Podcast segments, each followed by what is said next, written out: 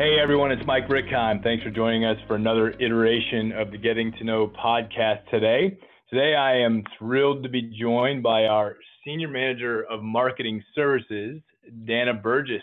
Dana, thank you for joining us today on the Getting to Know podcast. Hello, thanks for having me. Talk to me about your role as the Senior Manager of Marketing Services. What do you actually do on a given day? So I work with our fine paper team um, and I lead the marketing services team. So our design studio and all of our digital efforts. And then also work with the team to execute our go to market plan. And then the fun part, additionally, is that I get to work with different departments outside of fine paper. So um, I work with Kelly and Valerie over on performance materials and tech products, and sometimes get to work with um, your team as well is it fair to assume based on what you said that when we say quote marketing services unquote we're talking about design digital and go to market is that is that how you would sum it up? In a nutshell i would say that's right. So how long have you been in that role?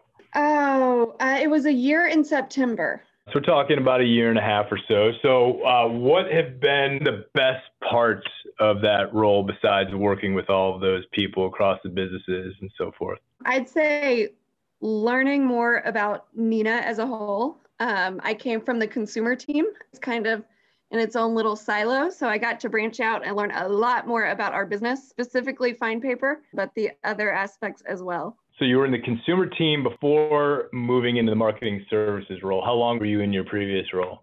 I was there for four years. Four years. And so before Neenah, what did you do for a living? I worked for a company called Astral Health and Beauty. It's an umbrella company that has skincare and makeup lines.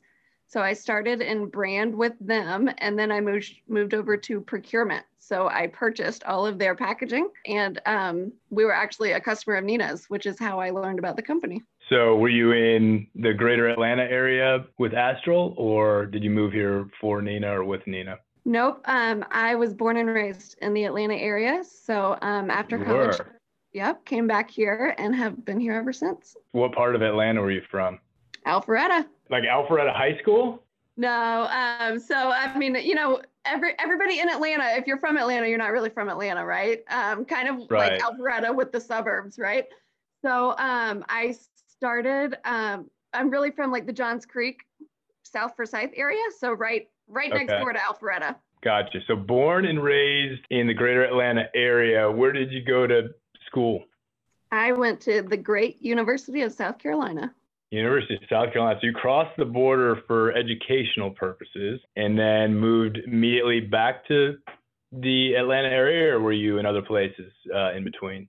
Uh, I actually uh, went to Los Angeles for about six months. Oh, yeah? Yeah, I graduated in 2010 and I graduated early. So um, I wasn't quite ready to, you know, grow up quite yet. So I went out to LA. My brother lives out there. He had an extra bedroom. So went out to LA and waited tables at um, one of the country clubs there and just had some more fun and then decided I was ready for a, uh big girl job, if you will. And so moved on home and um, started at uh, Gwinnett Center, which is an events venue in the area um, worked with the live events there, and then moved on to Astral, and then came to Neenah. Gwinnett Center, like where the arena football games were played Yeah. back in the day, and hockey and like concerts. I saw Tom Petty there. That one? Yep, that is it. Yep. Yeah. So did you leave LA to come back to Atlanta, or did you come back to Atlanta because the job you wanted was in Atlanta? No, I I left LA for Atlanta.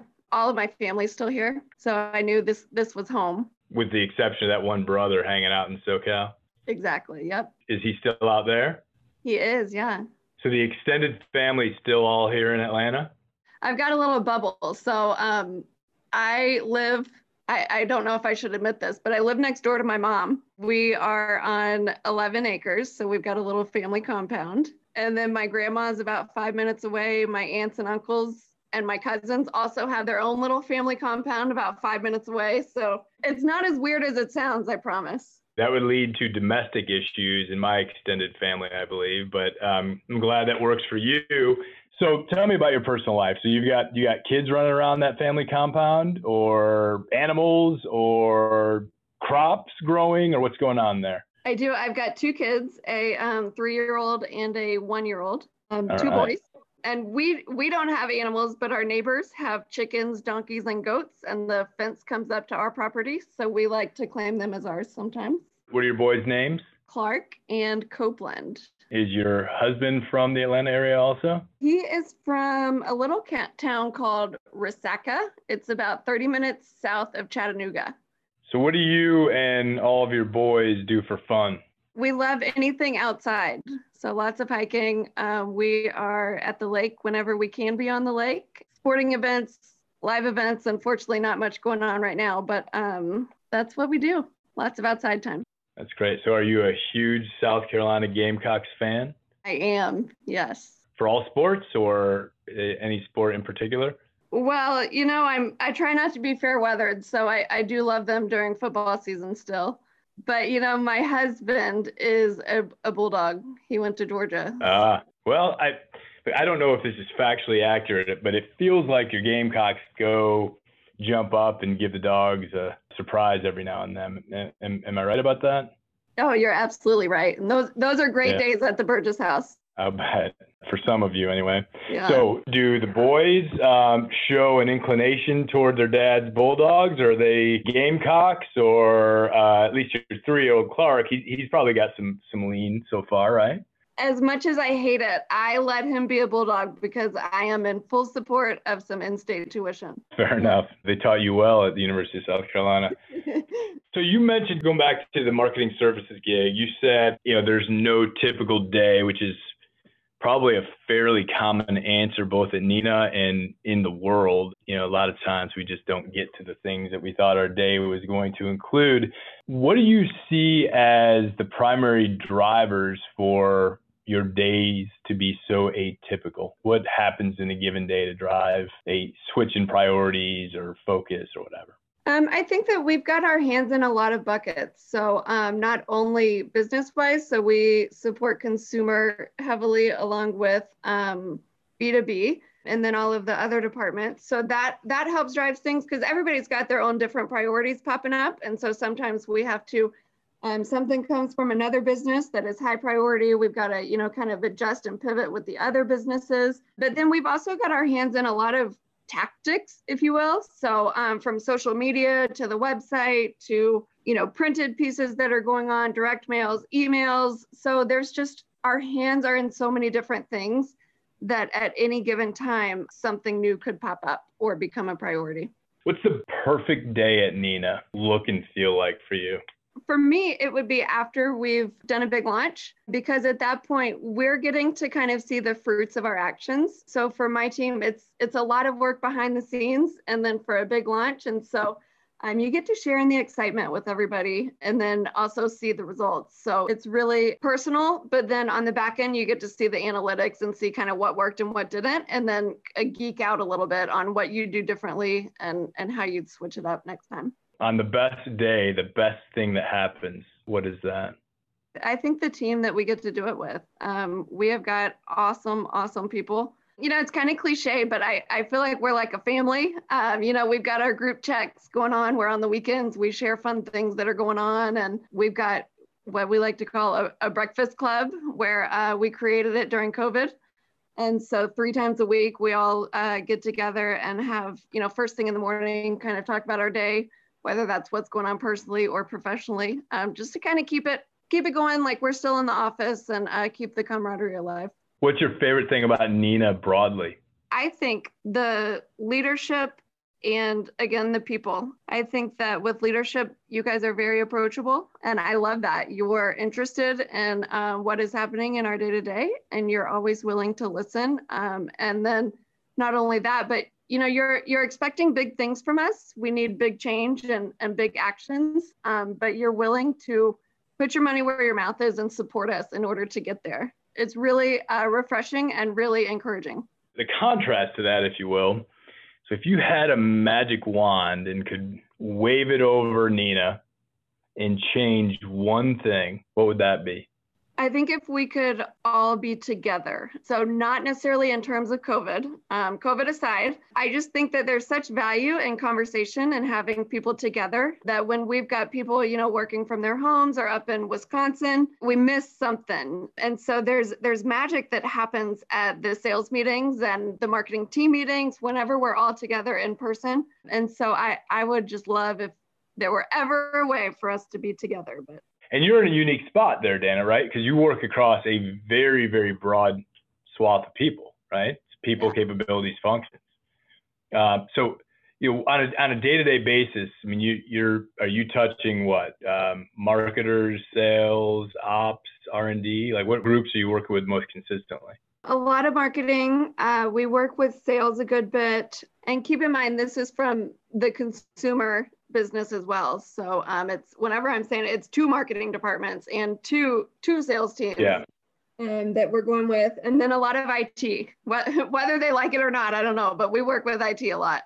If you could go back now with the benefit of all the knowledge and experience that you have, you know, almost a decade later, and give feedback to Dana coming back from LA to work at the Gwinnett Center, who's heading off into her career. What would the advice be now equipped with all this experience and knowledge that you have?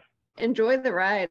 I think life is too short, and I think I, I stressed myself a lot, you know, trying to hurry and, and um, get where I wanted to go. So maybe just sl- slow down and, and enjoy the day and be in the moment.